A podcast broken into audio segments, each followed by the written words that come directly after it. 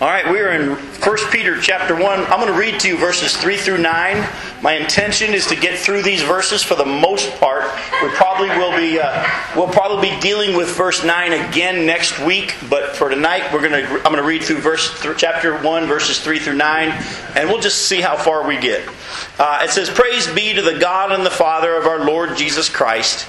In His great mercy, He has given us new birth into a living hope through the resurrection of Jesus Christ from the dead, and into an inheritance that can never perish, spoil, or fade, kept in heaven for you, who through faith are shielded by God's power until the coming of the salvation that is ready to be revealed in the last time. In this you greatly rejoice, though now for a little while you may have had to suffer grief in all kinds of trials. These have come so that your faith, of greater worth than gold, which perishes even though refined by fire, may be proved genuine and may result in praise, glory, and honor when Jesus Christ is revealed. Though you have not seen Him, you love Him. And even though you do not see Him now, you believe in Him and are filled with an inexpressible and glorious joy, for you are receiving the goal of your faith, the salvation of your souls." Peter has done his salutation. We've taken two weeks to deal with the intro and Peter's salutation. But now he goes into a, a, almost like a hymn of praise and thanksgiving. He says, "Praise be to God." And, and, and what I thought about while I was looking at this is, remember the old hymn, "To God be the glory, great things He has done." And I think this is kind of the, the attitude, and you're going to see this. You're going to see a mixture of, of praise and hymnology almost. You're going to see a mixture of uh, Peter preaching a, a sermon. There's some things he does in this letter that if you understand it more in the Greek and see how he wrote it, you'll see some things, and we'll get to all that. But Peter is now, as he's just greeted them and talked to them about how they've been chosen for obedience to Jesus Christ and how the Spirit's going to do His work of sanctification, and they've been sprinkled by His blood in the new covenant, he now brings into praise and says, "Praise be to God for what He's done." And then, so we're going to take a look now at breaking this down a little bit. What has He done? Well, the first thing we see here is that He's given us new birth. And and I want to take some time to deal with this. It's a term that we hear a lot as Christians about being born again and all that. But I, I think because it's become such a common term that we actually have lost sight of the depth of what it actually means. We hear about born again Christians and whatever. And unfortunately, for a while, um, that term became to mean anything that was different. You know, uh, an athlete can have a born again career, you know, and different things like that. But I want us to look scripturally what it talks about. So go to John chapter three. We're going to look at four different passages. passages that talk about this new birth. John chapter three.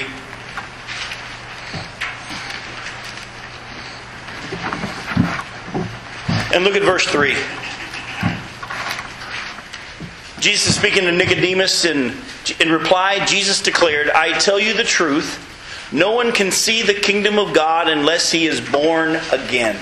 Now, we're not going to take the time tonight to deal with this section where Nicodemus says, "Well, how can a man be born again if he's old? Is, can he go back into his mother's womb? What kind of born again are you talking about?" And then Jesus in this section goes and says, "Flesh gives birth to flesh, but the Spirit gives birth to spirit." So Jesus said this, though, "No one can see the kingdom of God unless they are born again." There needs to be a new birth of some sort. Well, we're not going to turn there for the sake of time, but in Second Corinthians five seventeen, it says, "If anyone is in Christ, they are what? A new creation. The old is gone, the new has come." I, I want you to see yourself in the way in which the Bible describes you as a new creation. God has done something new in your life. The old you is gone, the new has come. Now most of us say, "Wait a minute, I still struggle with sin." And as you've heard me talk about before, that's because your flesh is still under the curse. Your flesh has not been redeemed. But in your spirit, you are a new creation. God has put a new you in you, if you will, through His Spirit coming to indwell you. He has done something in you that is not that He's cleaned you up and you need to try to do better. He has made you new. You have been born again, a new creation. The old is gone, the new has come. Um, many of us uh, grow up singing the old song, "I'm just a sinner saved by grace." Problem is, that's not who you are anymore. Now, do we still sin? Yes. We're not saying we don't still struggle with sin. The flesh is still wrestling against us. But you're not a sinner anymore that has been saved by grace. You're a new creation. You're a child of God. You've been born again. Don't see yourself as the same old person whom God has done a work of re- re- refining. You have been made new. And it becomes even more clear. Go to John chapter one. We're in John three. Go to John chapter one. Look at verses twelve through thirteen.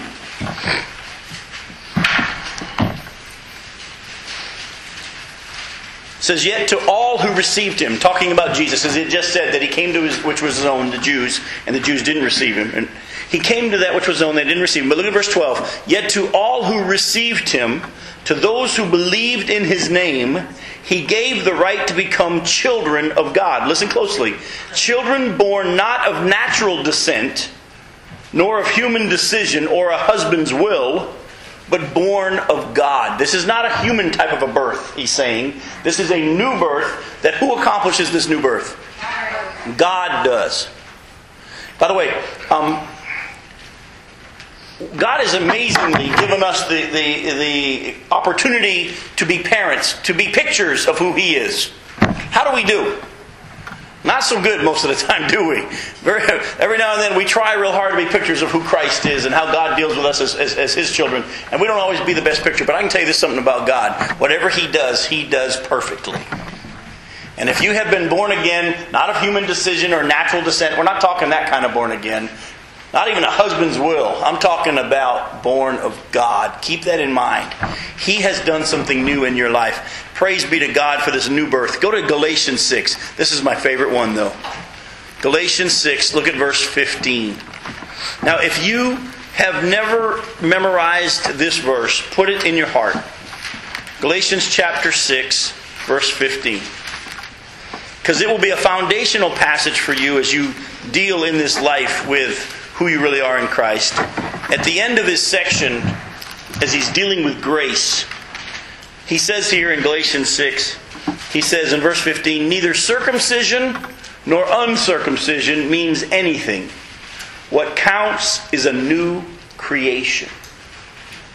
In other words, he's been dealing with those who have been trying to say, well, in order for you to be right with God, you have to do certain things. You've got to be circumcised. You've got to follow certain legalistic rules. And all through this whole book, he's been trying to blow up that idea. He even said, say, hey, he said, if anybody preaches to you any other gospel other than the one that's been preached, may he be damned, he says. May he go to hell. That's what he's literally saying. And then he also goes on and says about these circumcisers. Later on, he gets so frustrated with them, he says, let them cut everything off. Do you think Paul's pretty serious about wanting us to understand the truth? By the way, if you don't believe me, you go read the book of Galatians, you'll see everything I just said. He says, he understands that we cannot try to tie in any of our effort into this salvation, into this relationship, into this new birth. It is something that God gives us. It is a gift. It is done by Him, and you cannot try to tie in a little bit of the old with the new. You're a new creation. What matters is not circumcision or uncircumcision. What matters is a new creation. And folks, most of us as Christians never really ever learned to start there as we began to understand who we are in Jesus Christ. Praise be to the God and the Father of our Lord Jesus Christ. In His great mercy, He has given us what? New birth. He's given you new birth. Makes you want to break into "To God be the glory, great things He has done," doesn't it? Oh, but there's more than this. He's also given us a living hope. Now, I want you to kind of chew on this for a little bit. The word hope in the Bible actually means more of a confidence. We hear the word hope and we think, I hope I don't hit any red lights on the way to work because I'm late. You know, we, we, we hear hope and we think we, we're looking for something, but we're not sure if it'll happen or not. No, the biblical definition of the word hope is a confidence. And he says it's a living hope, though. In other words, this hope is active. And I'm going to show you an example of it, but I, I wrote down, it's a hope that refuses to die or give up. He's given us a living hope, a hope that refuses to die or give up. Look at verse thirteen of chapter one of First Peter. You'll see a picture of it. In verse thirteen of chapter one of First Peter, he says, "Therefore prepare your minds for action, be self-controlled, set your hope," that's confidence, "fully on the grace to be given you when Jesus Christ is revealed." Do you see it? You put your hope fully on what He said He would do. That's the wonderful definition of a living hope. Praise be to the God and the Father, our Lord Jesus Christ. He has given us new birth, new birth into a living hope. But how has He done this? Through Christ. But look closely at this passage. Through what about Christ? Through the resurrection of Christ from the dead. This is important. I want, I want you to kind of think about this for a second here. The disciples walked with Jesus for three years. They saw Him perform miracles, did they not? They saw Him heal people. They saw Him uh, uh, feed over five thousand people with just five loaves and two fish. They saw Him raise Lazarus from the dead. They saw Him raise Jairus' daughter from the dead. They saw Him do many more miracles than we even have recorded, John says. More things He did, but if we wrote down everything He did, there wouldn't be enough books in the world to contain all that was written. He, they saw Him do a lot of amazing stuff. Yet, after He was crucified, what did they do? They went and hid. They went and hid in an upper room for fear.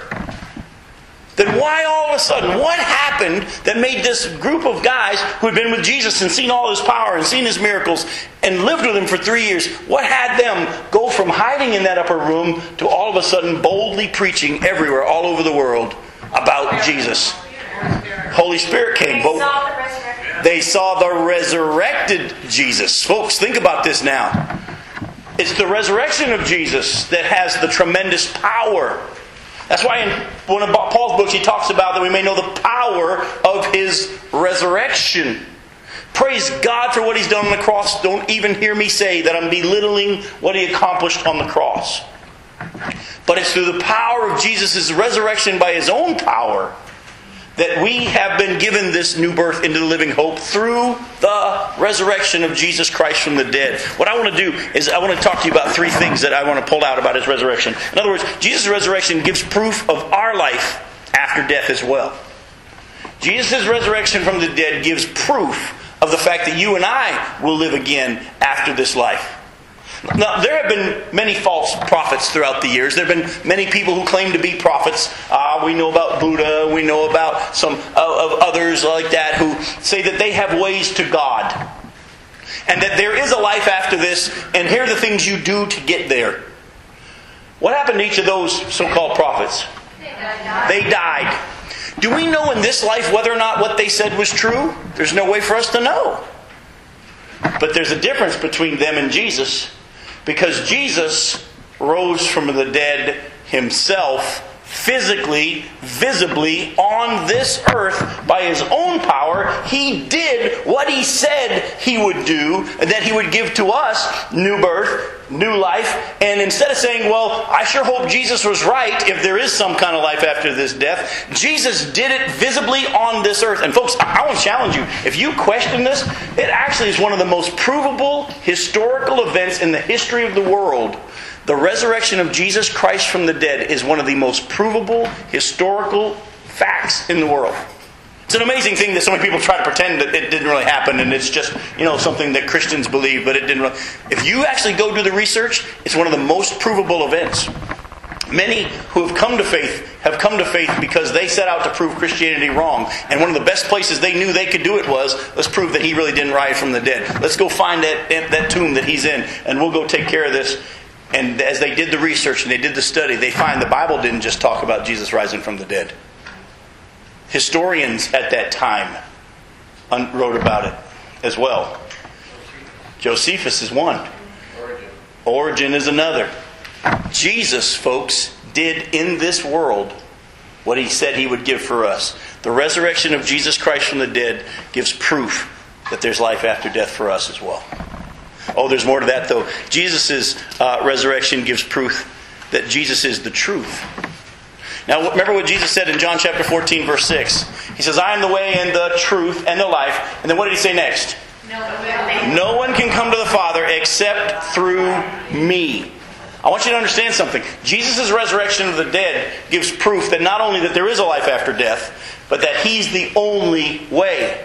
Because remember, Jesus, who proved that there was life after death by His own rising from the dead, is the one who also said, oh, by the way, everybody else is wrong. Anybody that says there's any other way for you to get to God, whether it's um, following the pillars of Islam or whether it's it's uh, just trying to be a good person and following the law of God, anyone that tries to tell you there's another way to God, they're wrong. I'm the only way. People nowadays, if you would try to say that there is only one way to God and that's through Jesus, they say, well, that's a bigoted statement. And, and all you have to say is, is, look, I didn't say it. Jesus said it.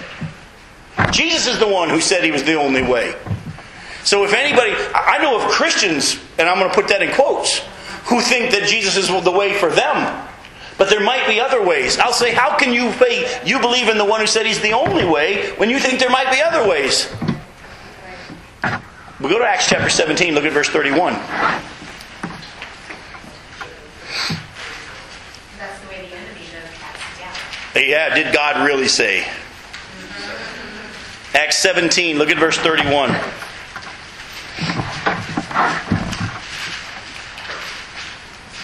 For He, God, has set a day when He will judge the world with justice by the man He has appointed. He has given proof of all this, a proof of this to all men by raising Him from the dead. Do you see it? God set a day when He will judge the world through the man He's appointed to judge the world, the one and only one.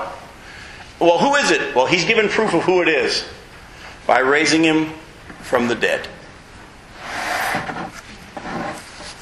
Jesus' resurrection also has made possible His going to the Father so that we could receive His Spirit.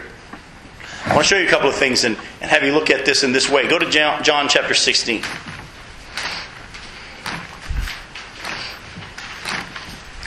John chapter sixteen, verses five through seven.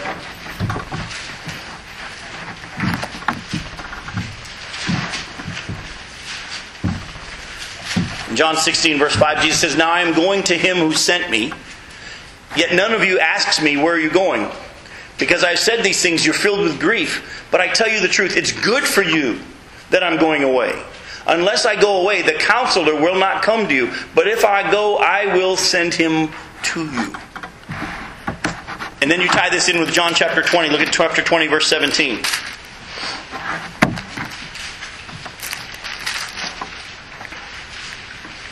This is after Jesus rose from the dead. The women see Him in the, in the garden and they grab onto Him and He says, do not hold on to me, for I have not yet returned to the Father. Go instead to my brothers and tell them I'm returning to my Father and your Father, to my God and your God. Now, unfortunately, there are those who would try to say that Jesus was suffering in hell for those three days and He hadn't, now that He's risen from the dead, He hadn't yet been to the Father. That's not really what it's saying. What Jesus is saying is, you're holding on to me because you don't want me to leave. Don't hold on to me. When I go to the Father, then I can come back and be with you all through the Spirit. Remember He said, it's good for you that I'm going away. Because if I go away, then I can come back and be with you, so I can be with you always.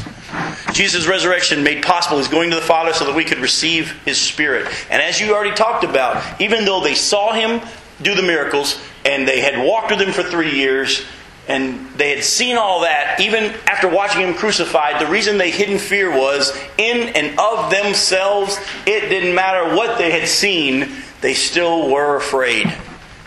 But when He rose from the dead and He appeared to them and showed that He was still alive, and then His Spirit came to indwell them, it wasn't them who went over all over the world and preached the gospel. It was who? It was God Himself through them who was doing His work.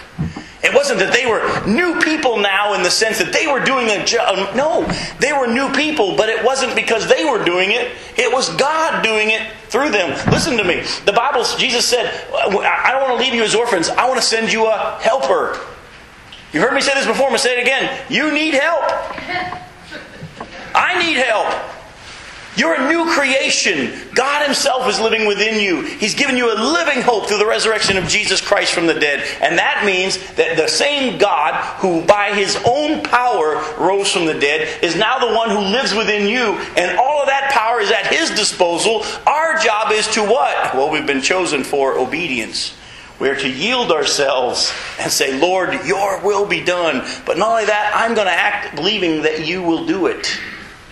And when we do, that new birth becomes evident to the people around us. The problem is, most of us think we're going to heaven when we die because Jesus has forgiven us of our sins. We're just a sinner saved by grace. And we think we're the same old person. We don't understand that there's been a new birth. I remember a very interesting situation in the story of uh, Jesus raising Lazarus from the dead. He makes a statement. He says, unwrap the grave clothes. And I, I thought about that passage for a while. And I thought about this.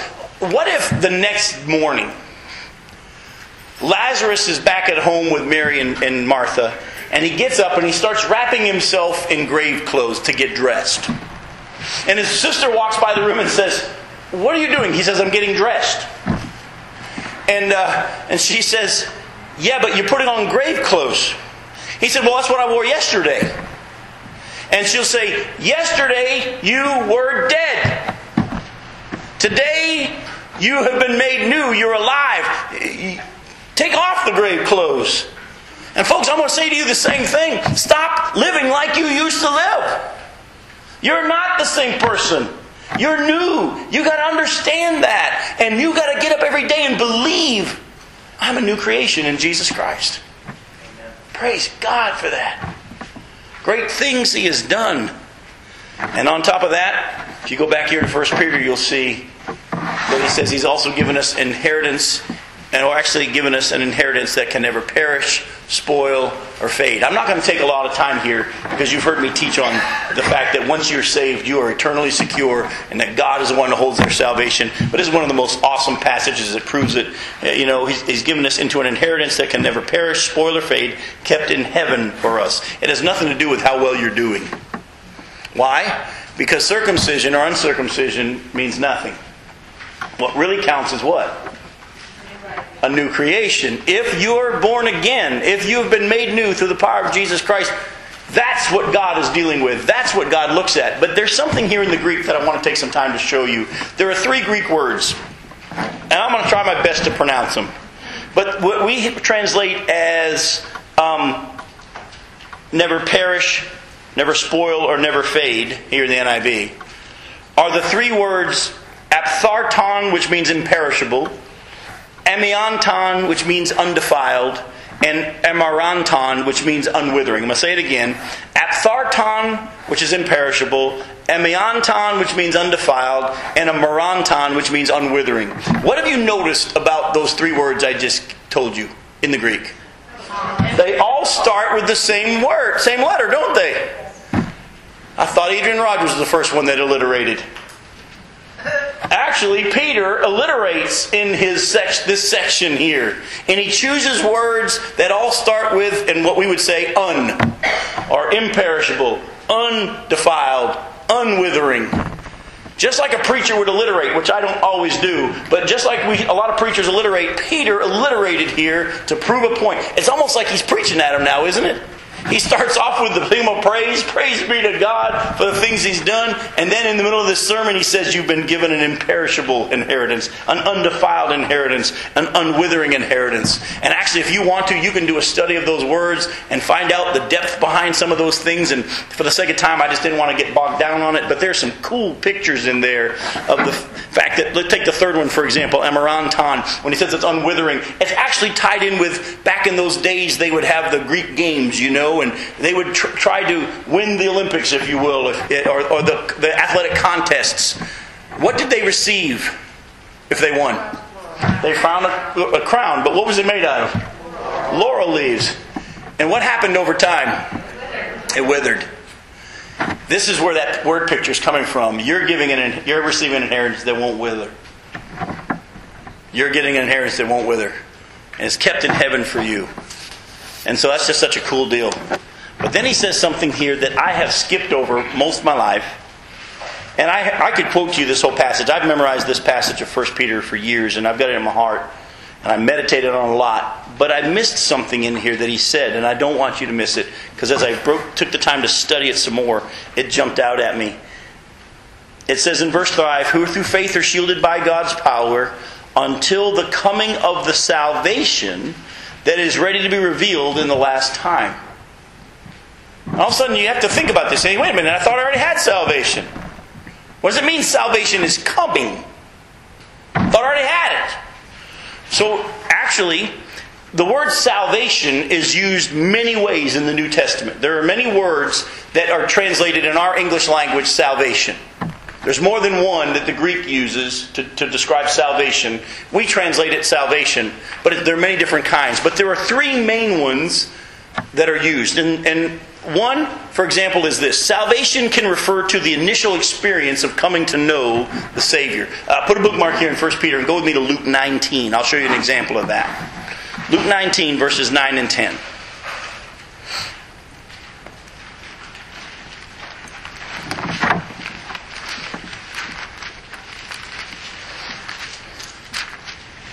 In Luke nineteen, Jesus has been at Zacchaeus' house. And at verses nine and ten, Jesus said to Zacchaeus, "Today salvation has come to this house, because this man too is the son of Abraham. For the Son of Man came to seek and to save what was lost." We see the word salvation there is the Greek word that kind of means the initial experience of coming to know the Savior. Alright? When you got saved, your salvation began. That's the picture of that word salvation. You understood? You still with me? Alright? Now there also, though, salvation in the Bible can refer to the process of cooperating with God to work on a possession until it's finished product. Alright, I'm going to say that again. Salvation can also refer to the process of cooperating with God as He works on His possession until it's a finished product. Uh, you do have heard me say before, your salvation is a point and a process, right? You are saved, but you're also being saved, the Scripture says. Go go to Philippians two. So is that a sanctification? It's, a, it's part of the sanctification process, but it's a part of your salvation. It came with the, with the salvation you received when you were born again. What came with it was the sanctification process. Oh, and again, whose job is it to sanctify you? We saw that last week. It's God's. He knew what you received when you got saved. We just think, well, I got saved, I'll get to go to heaven. No, Christian, you have no idea. That's why a lot of Christians struggle with, what's going on? What's happening to me? Why does it feel like I'm struggling so much? That's because you're in the process of being conformed in the image of Christ, but you don't know that you're in the works and that God's working on you. You think you're supposed to just be saved and God loves you until you die. You don't understand. You're a project between that salvation and what we're doing. Fred, you raised your hand a bit ago. Do you even remember why?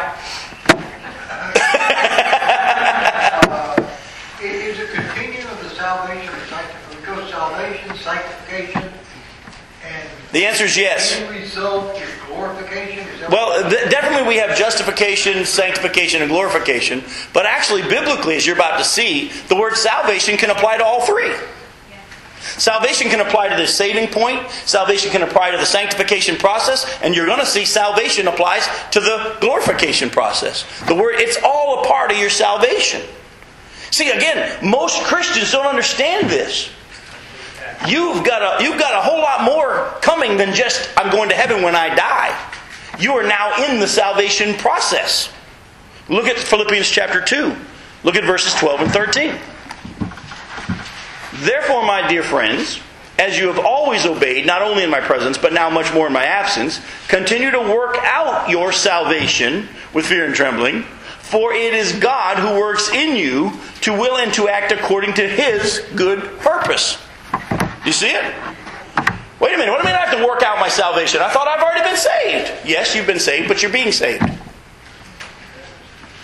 See, the word salvation is used in many ways. One of them is the initial point of coming to the Lord. Another one, translated salvation here, is the process of God conforming His possession into what He plans on it becoming. Folks, listen to me. Rest in that fact. The Father who's working on you loves you. He knows what you can handle. He knows what you can't. He knows what will push you past that point where you'll give up trying to do it yourself so that you'll finally let Him. And He is working on you. Stop thinking, well, I'm a Christian now. Why is life so hard?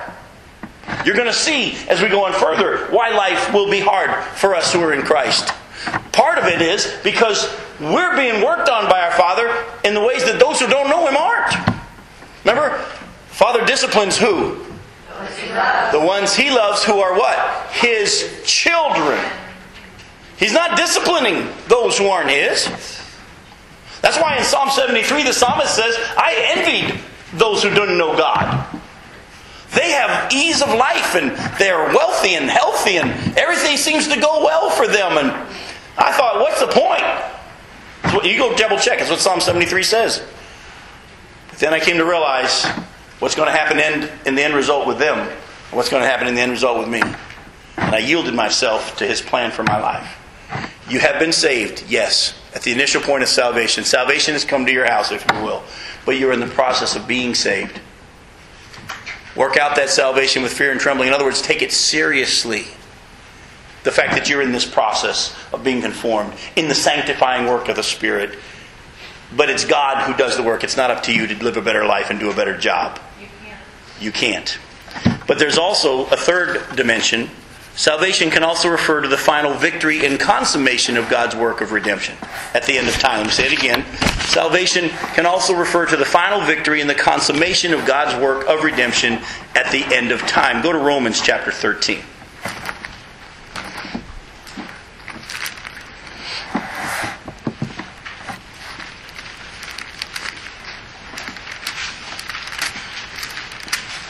Look at verses eleven and twelve. Romans thirteen, verses eleven and twelve. Paul says, "And do this, understanding the present time.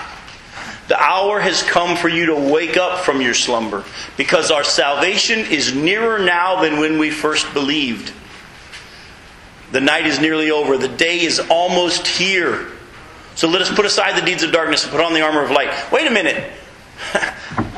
I thought salvation happened when I came to know Jesus. Yes, it did. But I thought you just said we're in the process of salvation, where He's conforming us into His image. Yes, you're in the process of salvation.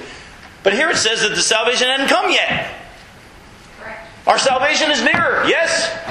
There's three parts to your salvation, at least, that we know of. There may be way more that God hasn't even told us about.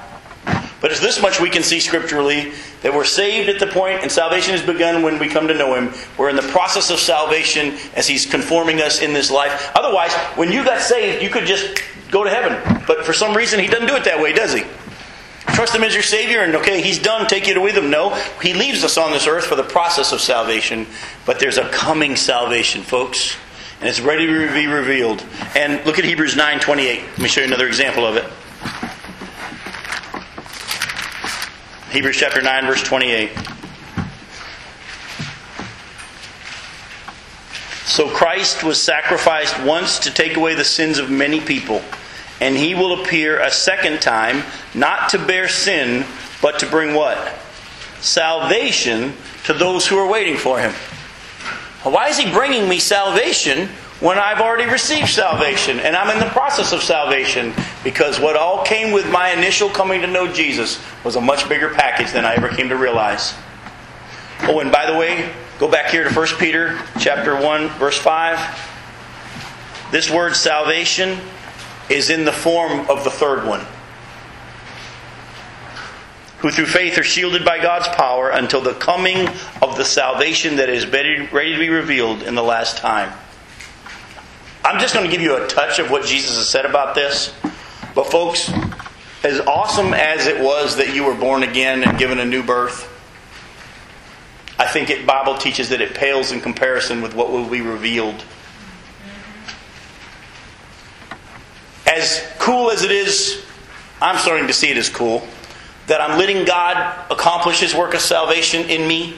I've stopped trying to help Him. Those who have known me for years, you know that you say, "Well, what a gifted person," and blah, blah, blah. You don't know the struggles I had in ministry, even though it was successful in man's eyes, because I felt it was up to me, and I wasn't doing good enough, and I didn't work hard enough, and man, I could have done better, and I would beat myself up. People would never know this, but I struggled with most of my life in ministry because I wasn't doing enough, because I didn't understand that this salvation was God's process and not mine. But as I've begun to rest in that and understand grace, and understand what this new birth means, I have begun to enjoy this aspect of salvation. I don't want to make it sound bad, okay, so please hear me. But I praise God for when He saved me in September of nineteen seventy-three. And I still remember that day when His Spirit came to indwell me and I was His. I remember being baptized and feeling like stained glass was, I was a piece of stained glass and the sun was shining through me. I was baptized outdoors in a pond. I came out of the water and I felt like a piece of stained glass. I really did. I felt like the sun was just shining through me. But you know what? I'm starting to experience now in my walk with Christ an experience of his salvation process that is actually starting to supersede how that felt. I'm seeing Jesus become able to take control, and I'm experiencing the peace and the joy that Peter talks about here that we may not get to tonight because I'm preaching. But but at the same time, the Bible says that the next aspect of salvation, eye has not seen, ear has not heard, mind has not conceived what God has in store for those who love Him. So salvation takes us from the presence of sin into the presence of God. You got it. Salvation takes us from the presence of sin into the presence of God. At that point and in a process. It definitely took it from the presence of sin into the presence of God. We're able to go into His throne room. Yet, He's still in the process of conforming Him into what He wants us to be. Folks, I can't wait to see what this coming salvation part's going to be like. And it's going to blow the first two parts away. Wow! And we just think that when we trusted Christ, we're now going to heaven when we die. There's so much more. There's so much more. It's time for us to wake up! Wake up! Stop hitting the snooze button! You know, we do that, don't we? Have you ever, anybody ever hit the snooze button? I'm the master at it. I actually set my alarm just for a couple of snooze hits. I love hitting the snooze button. I'm not kidding you. Just, there's just something about, yeah, I'm kind of awake, but I don't have to get up yet. Doop, hit the button. And I have calculated in my head when I really need to get out of bed, and I set my alarm accordingly. And sometimes I'll think, I'm going to hit it three times today, and I'll set my alarm for that way. But I, I don't really get up, do I? I wake up, but I really don't wake up. And I don't really get up. I acknowledge, you know what, yeah, I probably need to, but I don't really get up. And you know what? We've been doing that in church Sunday after Sunday after Sunday for so many years. The Spirit of God will speak through the preacher or through the message or through the song or through whatever it is, and we'll say, you know what? That's right. And we hit the snooze button. We go to Shoney's and nothing changes. I don't know any more than to say to you, wake up. There is so much more. If you haven't ever understood the difference in the joy between your salvation and what He's doing now, how are you ever going to understand what's still to come? And I will say it like Jim just did, you're missing out. That's why Paul would sit in prison and write, I pray the eyes of your hearts would be opened so that you know the height, the width, the depth, the breadth of the love of God. Yes, thank God for the fact you're saved. There's so much more. And we're more interested in who's going to win American Idol. Folks, you have been given a great and precious gift, this salvation. Don't say, thank God I'm saved and, my hev- and I'm going to heaven when I die and, and it's never going to perish, spoil, or fade. And then live your life as if you don't understand what all you just put on the shelf. Now Peter goes on to say this though. As we rejoice in this great salvation that we've received, uh, we may, may have to suffer grief in all kinds of trials. Did you see how he says you may have to? I'm going to tell you, you probably will.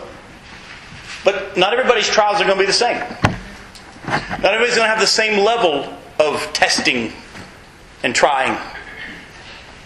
Don't sit back and compare your trials to somebody else's. Don't think that it's because you're a worse kid or he's a better kid or whatever. Uh, no. God has His reasons for why He does what He does. And you need to understand that everything He does is perfect and rest in that. Don't get derailed from the salvation process by thinking that God's not fair. But you may have had to suffer grief in all kinds of trials. But why have these trials come? To prove your faith genuine. And I want to take some time right now to kind of run down a road of something that God showed me this, this week. And something that I've, I've never kind of understood. It's a passage of Scripture that has bothered me for a long, long time. Just recently I was reading a little devotional by Vance Havner, and he made this statement. He said, too many Christians are signpost Christians. If I were to ask you, these guys that were men in motion today can't answer, but if I were to ask you, are you a, are you a signpost Christian? Hopefully you would not say yes. Because as Vance Havner put it this way, he said, a signpost points the way to the city, but never goes there. And he said, too many Christians have all the correct information. We know how to point people to where they need to be. But how many of us ever live it. How many of us ever go there ourselves? And as I was teaching on that today, and I'd been studying for that, God began to show me a little bit about here, about what's going on. Yeah, you have one of the best ways to know whether or not your faith is real is to go through trials. We've tried to design a Christianity with no pain. We have tried to design, a lot of churches are full of that kind of preaching. We think when trouble comes, what are the immediate reactions when we lose our job? Or, or what did I do wrong? Or why me? Or where is God? Isn't that how we react when stuff happens? When the latest thing happens or the doctor gives you the latest report? Our first reaction is, what's wrong? What did I do wrong? Where's God? Why me? Because we think somehow that if I do what I'm supposed to do and put my money in the plate and try to be a good believer in Jesus, we're not supposed to have these issues. That makes God a genie. It makes God a genie. I actually had a friend of mine years ago who told me his son committed suicide. And as he and I were driving to a funeral for somebody else, I asked him, you ever think about David? And how much does going to the cemetery make you think about David? And he said, a lot. He said, but I'm going to tell you something. He said, back then, when my son committed suicide, if you had asked me if I believed in the health and wealth gospel, I would have said no. But I came to realize through his death that I kind of did. Because when my son committed suicide, my first thought was, we did it all right. What went wrong? We raised him in the home, in a Christian home. We taught Sunday school. He, everything we were supposed to do. What happened? And he goes, I came to realize, I thought that if I did it all right, this stuff wouldn't happen. And I've had to come to realize the Bible doesn't say that it won't happen.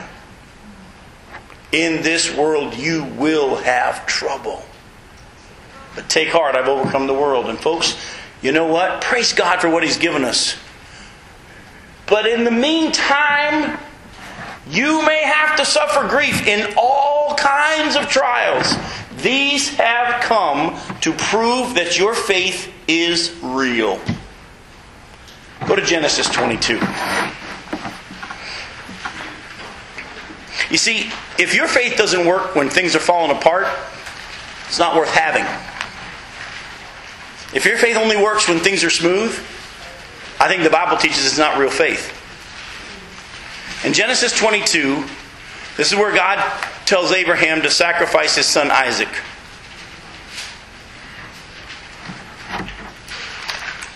And look at verse... Uh, we'll, we'll start in verse nine. Genesis twenty-two, verse nine. When they had reached the place God had told him about, Abraham built an altar there and arranged the wood on it. He bound his son Isaac and laid him on the altar on top of the wood. Then he reached out his hand and took the knife to slay his son. But the angel of the Lord called out to him from heaven, Abraham, Abraham. Here I am, he replied. Do not lay a hand on the boy, he said. Do not do anything to him. Now I know that you fear God, because you have not withheld from me your own, your son, your only son. Now, God, folks, I'm going to be really honest with you. This is a verse that I have known for years, and I have not understood it. And it wasn't until this week, and to be honest with you, this morning, that I finally got insight into what this verse is saying. Here's my problem with this verse. Doesn't God know everything? Yes. I mean, the Bible says He's omniscient, all-knowing. Actually, back in Genesis, I'm not going to tell you to turn there and, and, and read it, but in Genesis eighteen, as Abraham is, uh, is about to plead for Sodom, God says this, shall I not tell my friend what I'm about to do? Because Abraham's a guy that I know is going to be a wonderful man, who's going to lead his children to obey me, and he knew how Abraham was all going to come out. The Bible says there's nothing God doesn't know. The Bible, maybe that's why He's able to tell Peter when Peter, Peter said, I'll die for you. He said, actually you won't. Not right now anyway. Before the rooster crows tomorrow, you're going to deny three times you know me. Abraham, your descendants are going to be in slavery for over four hundred years. Then they're going to come out with great possession. How is God able to tell in this prophecy of what's going to happen and all this stuff in the world? By the way, if you've been watching the news, uh, if you don't know the prophecy in Isaiah seventeen, there's a prophecy in Isaiah seventeen that says that Damascus, Syria will be there at night, and in the morning it will be gone. That hasn't happened yet, and it's going to in the days to come. And just in the last few weeks, Assad, the leader of Syria, has said that if anybody causes them any trouble, they're going to send rockets into Tel Aviv. Netanyahu responded and said, if one rocket makes its way over here, Damascus will no longer exist. And I'm sitting there going, I've read the Bible. He just quoted the Bible.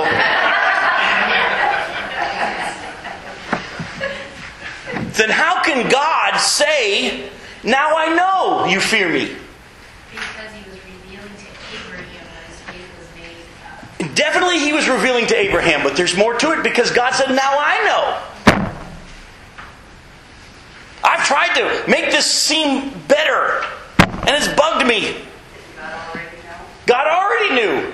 So why does he say, now I know? Here's the answer. The word know in the Hebrew is yada. Alright? And that word yada means an experiential knowledge. It's only known through experience. In other words, you can know something and then you can experience something. Do you understand the difference? And this is, I know, kind of, after being a pastor, what it's like to lose a child. But I don't yada what it means. Do you understand? It's not an experience. And what God says to Abraham here is, is, I've known all along. Now I've experienced it. What I have known, I experience. Folks, do you have faith in God? You can say yes. Oh, you, you, you know you have faith in God, but it isn't until you go through whatever it is you go through that you know. The experiential knowledge. These trials are actually good things. Stop thinking you've done something wrong. Stop thinking that something went wrong in your Christianity. Praise be to the God and the Father of our Lord Jesus Christ. In His great mercy, He's given us new birth into a living hope through the resurrection of Jesus Christ from the dead and into an inheritance that can never perish, spoil, and fade, kept in heaven for you who are shielded by God's faith until the coming salvation that's ready to be revealed in the last time. In this you greatly rejoice. But for now you may have had to suffer grief in all kinds of trials, which make it seem like, wait a minute, that God's that much for me. Why is this happening? This is intentional, God says, so that your faith may be proved genuine. And listen, not only to you, not only to God in the experiential, I've known that you would be there, but now I've experienced it. But also in this world that is tired of hearing Christians yap about their faith, but never live it. I don't know how many of you ever watched Seinfeld in the episode of the yada yada. And the sad thing is, is nowadays when the world hears us talk about our faith in God, they hear yada yada. What they need to hear is yada. The experiential knowledge. It's time that we Christians stop pointing and saying, the Bible says don't be anxious for anything. Yes. And, he says, and then we're anxious. We're freaking out because the economy is so bad.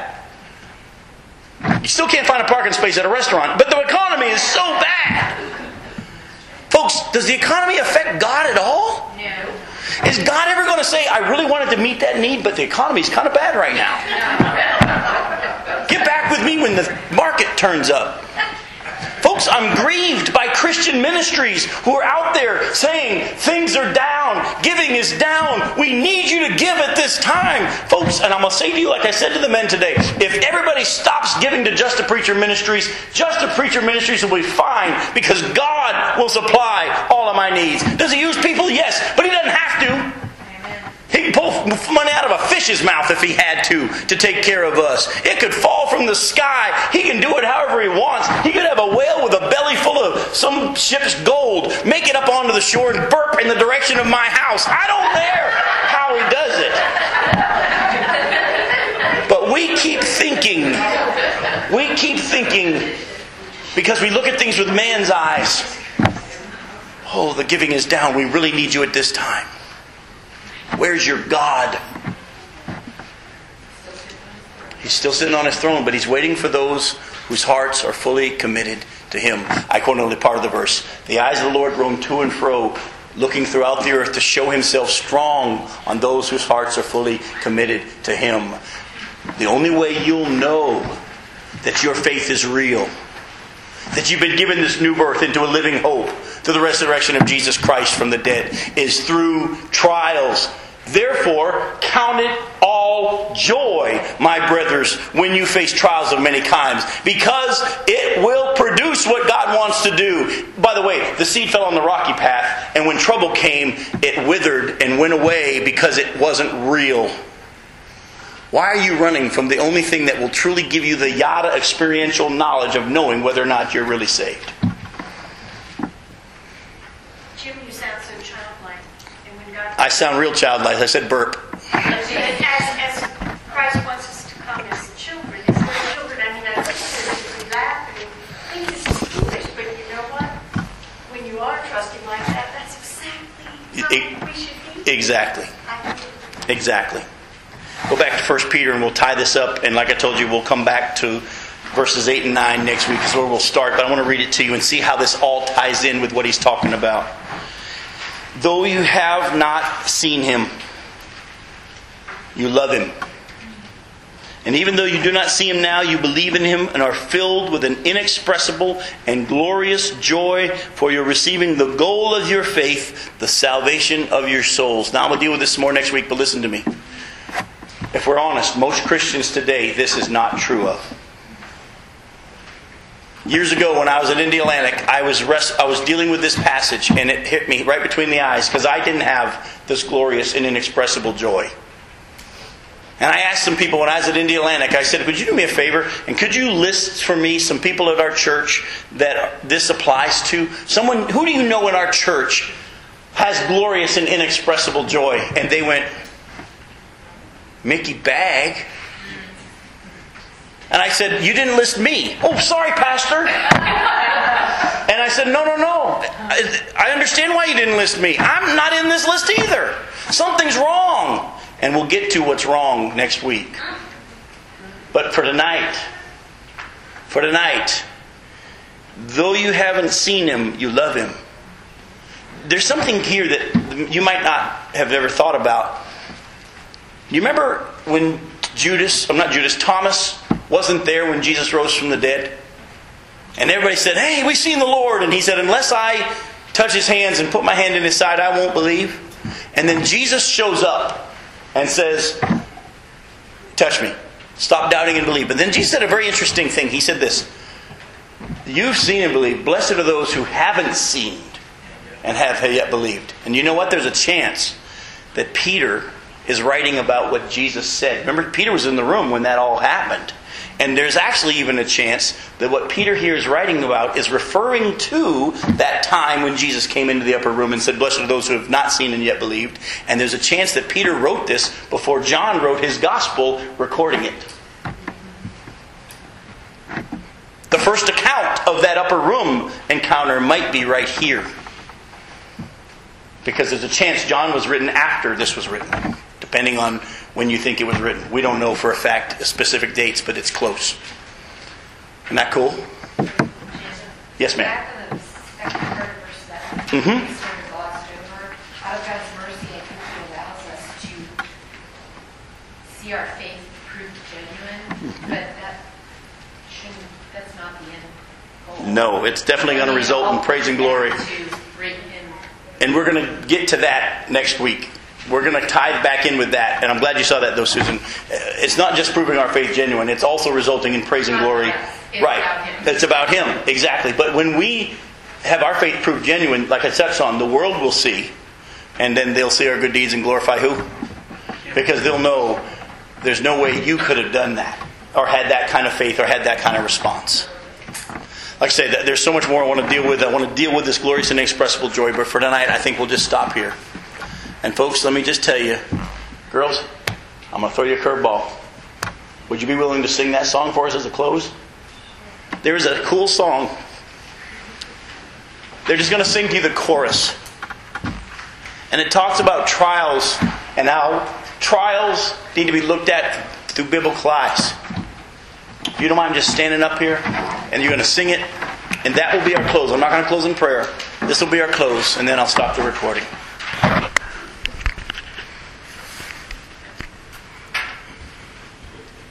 So what if your blessings come through raindrops? What if your healing comes through tears? What if a thousand sleepless nights are what it takes to know you're near? What if trials of this life are your mercies in?